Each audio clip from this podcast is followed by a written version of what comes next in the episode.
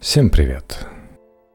Весна 44-го Германия оккупировала Венгрию в надежде выйти из кризиса и обменивая вредителей евреев на транспорт и ресурсы. Когда раздался дверной звонок, Марии Мади пришлось действовать стремительно. Она не представляла, что нужно нежданному визитеру, зато отчетливо осознавала, что необходимо спрятать от него гостивших у нее друзей – Несколько секунд спустя запахавшаяся венгерка повернула ключ в замке. На пороге возник дворник. Пришел проверить, сколько горячей воды хозяйка израсходовала в этом месяце. Еврейка Ирен Лакос и ее семилетний племянник Альфред замерли в тайнике за зеркалом. В течение нескольких минут, пока мужчина снимал данные и обменивался с Марией дежурными фразами, они едва дышали – в тот раз они чудом избежали ареста и, вероятно, гибели, но для прятавшейся у подруги Ирен и ее маленького родственника в таком риске не было ничего необычного. За последние месяцы они привыкли, что смерть всегда рядом, как и сеющие ее оккупанты. История лакосов – одна из сотен тысяч маленьких драм, развернувшихся в Венгрии весной 44 года – Тогда близость поражения в войне впервые отчетливо замаячила перед нацистскими лидерами. Вермахту пришлось оставить стратегически важные районы Украины. Американцы бомбили фабрики и заводы. Открытие Второго фронта приближалось. Правители, сотрудничавших с Германией государств, задумались, что ждет их после краха Рейха – Одним из потенциальных предателей выступила Венгрия, где диктатор Миклош Хорти проводил антисемитскую политику с прихода к власти в 1920-м. Венгры подписали Тройственный пакт и признались в лояльности странам оси в 1940-м. А годом раньше присоединились к антикомитеровскому пакту Германии и Японии против коммунистов. В последующие месяцы венгры заняли Закарпатскую Украину – восточную часть Словакии и северную Трансильванию. С 1941 им принадлежала часть захваченной Югославии. На сохранившемся снимке той эпохи Хорти величественно скачет на коне по чехословакскому городу Кошице, который перешел под контроль Венгрии с другими аннексированными территориями. Отношения между Венгрией и Германией складывались продуктивно. Нацистам поставляли сырье – они транспортировали в обратном направлении оружие и боеприпасы. И все же, несмотря на полезное сотрудничество, когда в войне наметился перелом, Хорти задумался, как очистить репутацию.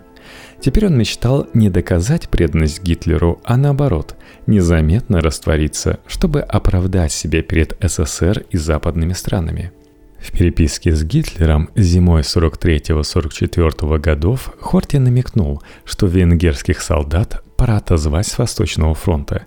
Еще раньше регент поддержал новое итальянское правительство, заключившее мир с Великобританией и США. Предательство сбесило фюрера. Под конец войны он становился все более раздражительным – 18 марта 44-го Хорти по приглашению Гитлера прибыл в австрийский замок Клесхайм, неподалеку от Зальцбурга. Нацистский вождь сразу дал понять, что о выходе из Альянса не может быть и речи. Гостя поставили перед фактом. Его войска продолжат сражаться на Востоке, а Германия для усиления контроля и борьбы с врагами режима займет Венгрию. Хорти выступил против оккупации – но Гитлер пригрозил репрессиями самому регенту. На следующий день немецкие войска пересекли венгерскую границу, и двое суток спустя в Будапешт прибыл оберштурмбанфюрер СС Адольф Эйхман. В его обязанности входила организация окончательного решения еврейского вопроса – депортация всех евреев Венгрии в лагеря, где их либо убьют сразу, либо заставят работать на благо Германии до смерти от истощения – Решение нацистов активизировать геноцид евреев в Венгрии обусловлено как идеологическими, так и прагматическими причинами. Высшие чины СС с трудом мирились с провалом плана по очищению Европы от вредителей. В начале войны они предполагали, что через пару лет евреи либо окажутся в богом забытом месте, вроде Мадагаскара, либо вымрут. Однако все складывалось совсем не так – Большинству датских евреев благодаря движению сопротивления удалось укрыться в Швеции. Даже союзники не поддерживали антисемитских принципов Третьего рейха. На подконтрольном итальянцам юге Франции никто не считал массовое истребление евреев приоритетом. В Финляндии евреев тоже не преследовали, а некоторые вовсе воевали на стороне финской армии против СССР. В начале 30-х идеология ненависти сделала НСДАП доминирующей силой в Германии – Гитлер подарил народу карикатурный образ чужака-еврея, которого можно обвинить в любых неприятностях. Теперь, чтобы реабилитироваться за военные провалы, нацисты приступили к массовым убийствам с удвоенной энергией. Оккупация Венгрии стала жестом злобы и отчаяния. Возможно, выиграть войну и не получится, но хотя бы в одной европейской стране они покончат с еврейством раз и навсегда – Воспоминания переживших то кошмарное время венгерских евреев подтверждают, что они долгое время чувствовали себя в безопасности. Правительство ограничило их права из солидарности с немцами, но никто не ожидал, что их жизнь окажется под угрозой. Нацисты не афишировали происходившее в концлагерях и гетто. Депортации в Освенцим выдавали за перевозку в трудовые лагеря, о газовых камерах помалкивали – Конечно, уровень осведомленности у евреев Будапешта и евреев из отдаленных сельских районов был разный, но и те и другие жили надеждой. Они всему искали объяснения. Говорили, что немцы убивали евреев на Востоке. Но, может быть, эта политика распространяется только на советских евреев? И потом, теперь нацистам наверняка требуется больше рабочей силы, чем раньше. Именно эти мысли внушал Эйхман – к началу оккупации на территории Венгрии оставалось почти 800 тысяч евреев.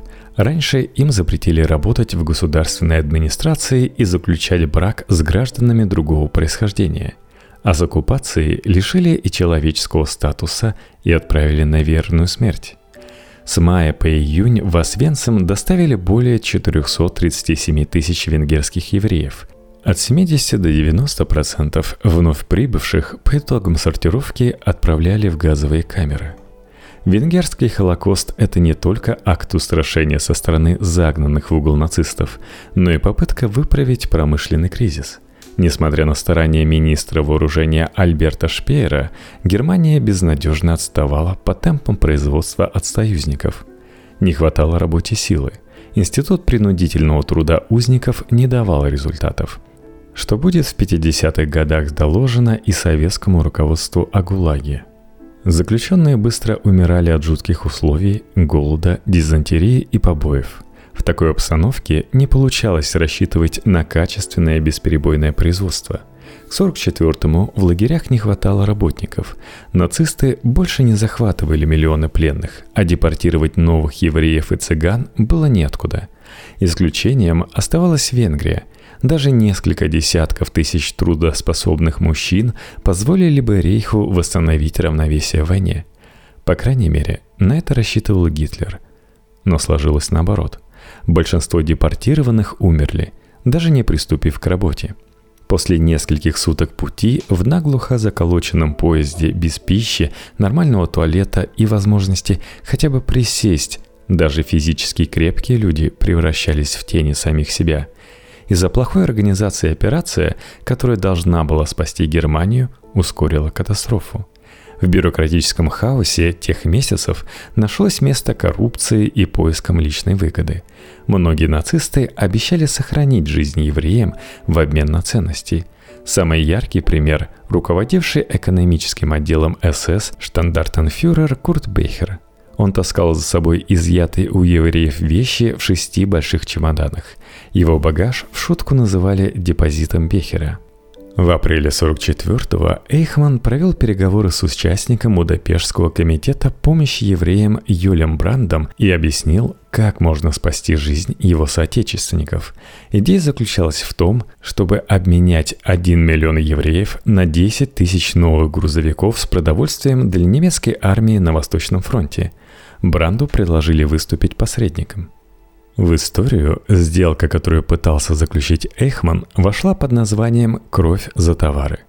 До сих пор неизвестно, действовал ли подчиненный Генриха Гиммлера сам или выход на связь с противниками санкционировал сам рейхсфюрер конце войны Гиммлер не строил иллюзий относительно судьбы нацистов и без ведома Гитлера пытался заключить сепаратный мир с союзниками.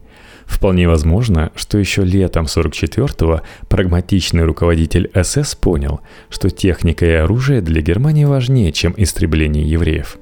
17 мая 44 года Брандт отправился в Стамбул на переговоры – там он встретился с представителями еврейского агентства, сионистской организации, помогающей беженцам.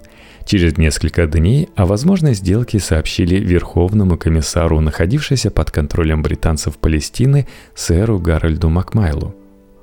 Но вердикт американцев и англичан поверг Бранда в уныние.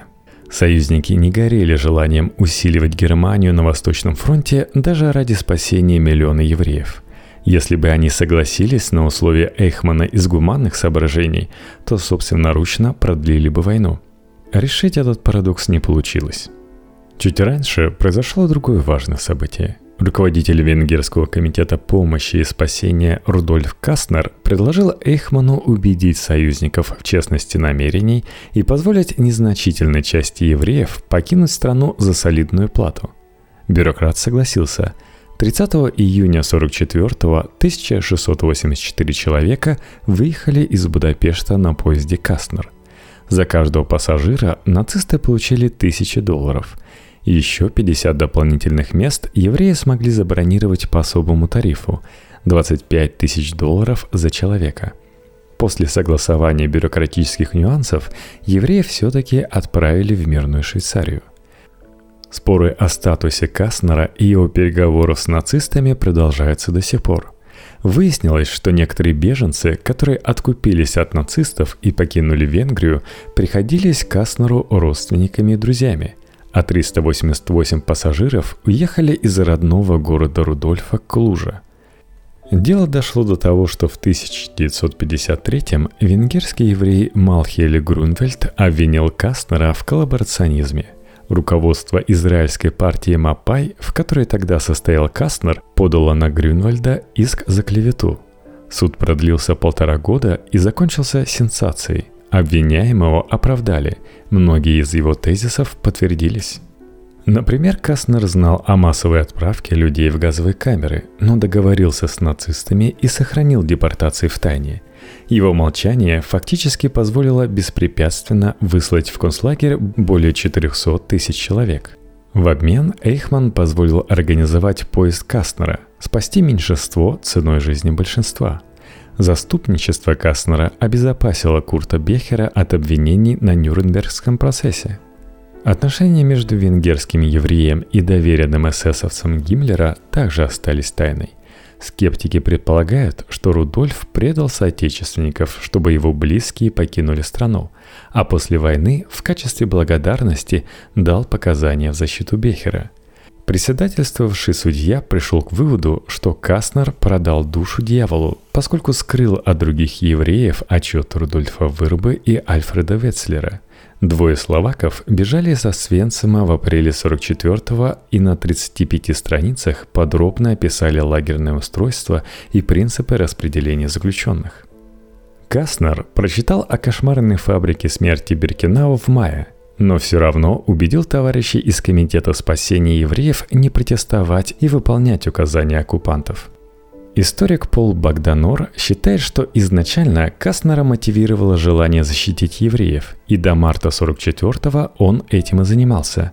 Однако, когда немцы захватили Венгрию, он начал договариваться с ними и стал коллаборационистом.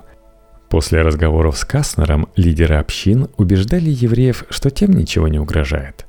В мае он отправил за границу письмо, в котором утверждал, что Освенцим – индустриальный центр, а не концлагерь. С одной стороны, Кастнера можно считать героем хотя бы за то, что он спас более полутора тысяч жизней. Нет никаких гарантий, что он добился бы того же, если бы предупредил всех венгерских евреев о грозящей опасности.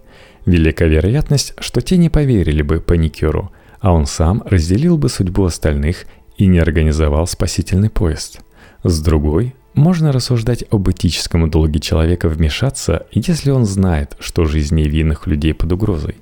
Кастнер, наоборот, даже приложил усилия, чтобы евреи не протестовали против депортации. Его действия оказались более противоречивыми, чем поступки большинства коллаборационистов.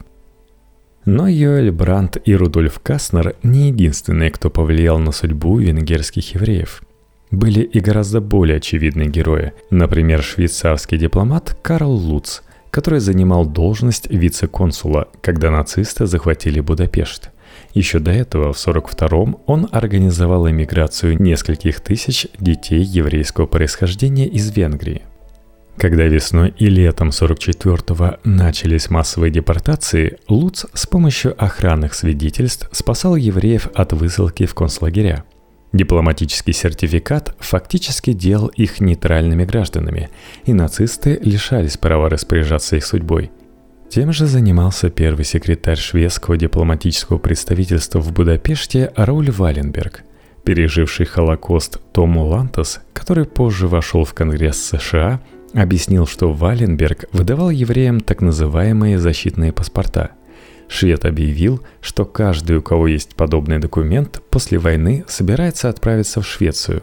В суматохе военного времени даже фиктивный клочок бумажки творил чудеса – но пока евреи и их защитники шли на любые ухищрения ради спасения, адмирал Хорти снова оказался перед выбором. В мае 44-го отчет Вырубы и Ветслера распространился по миру.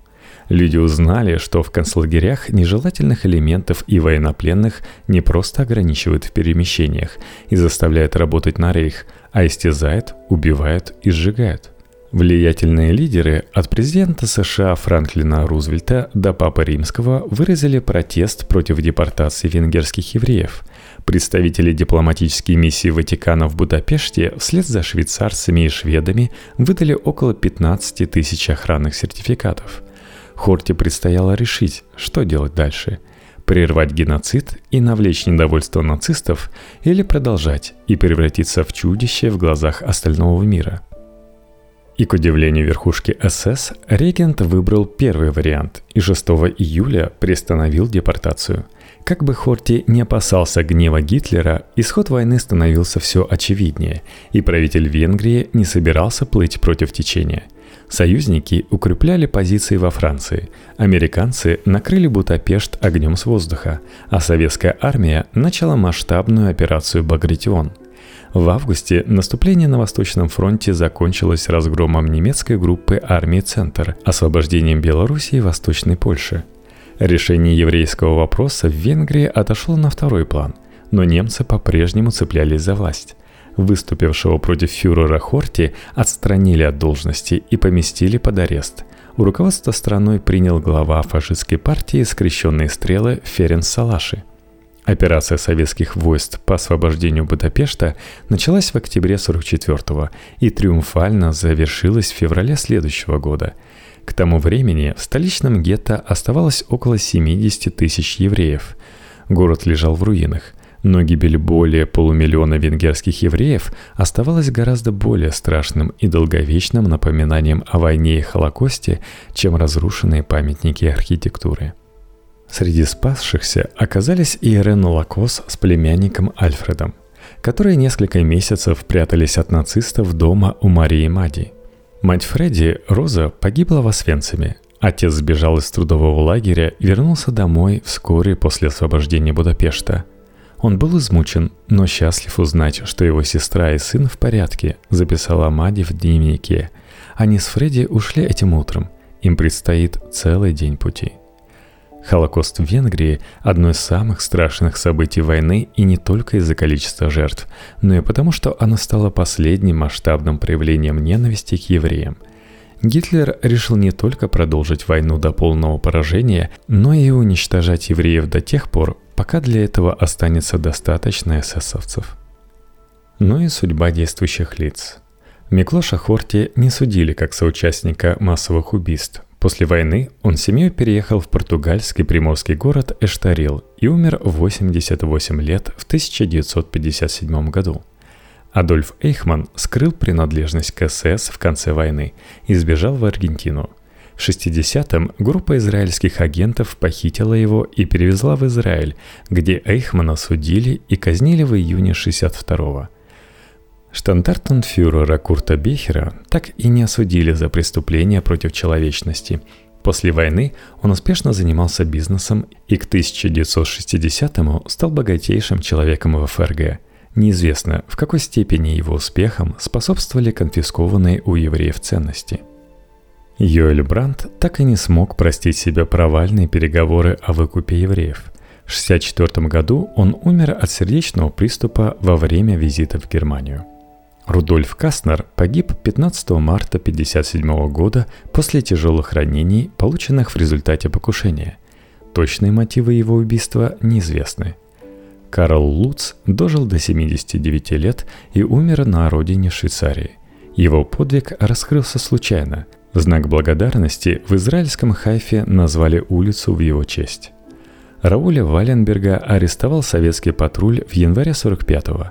Предполагается, что из Будапешта его переправили в Москву, где Валенберг содержался в тюрьме на Лубянке и скончался в 47-м. Текст Василия Легейда для Тижорнул.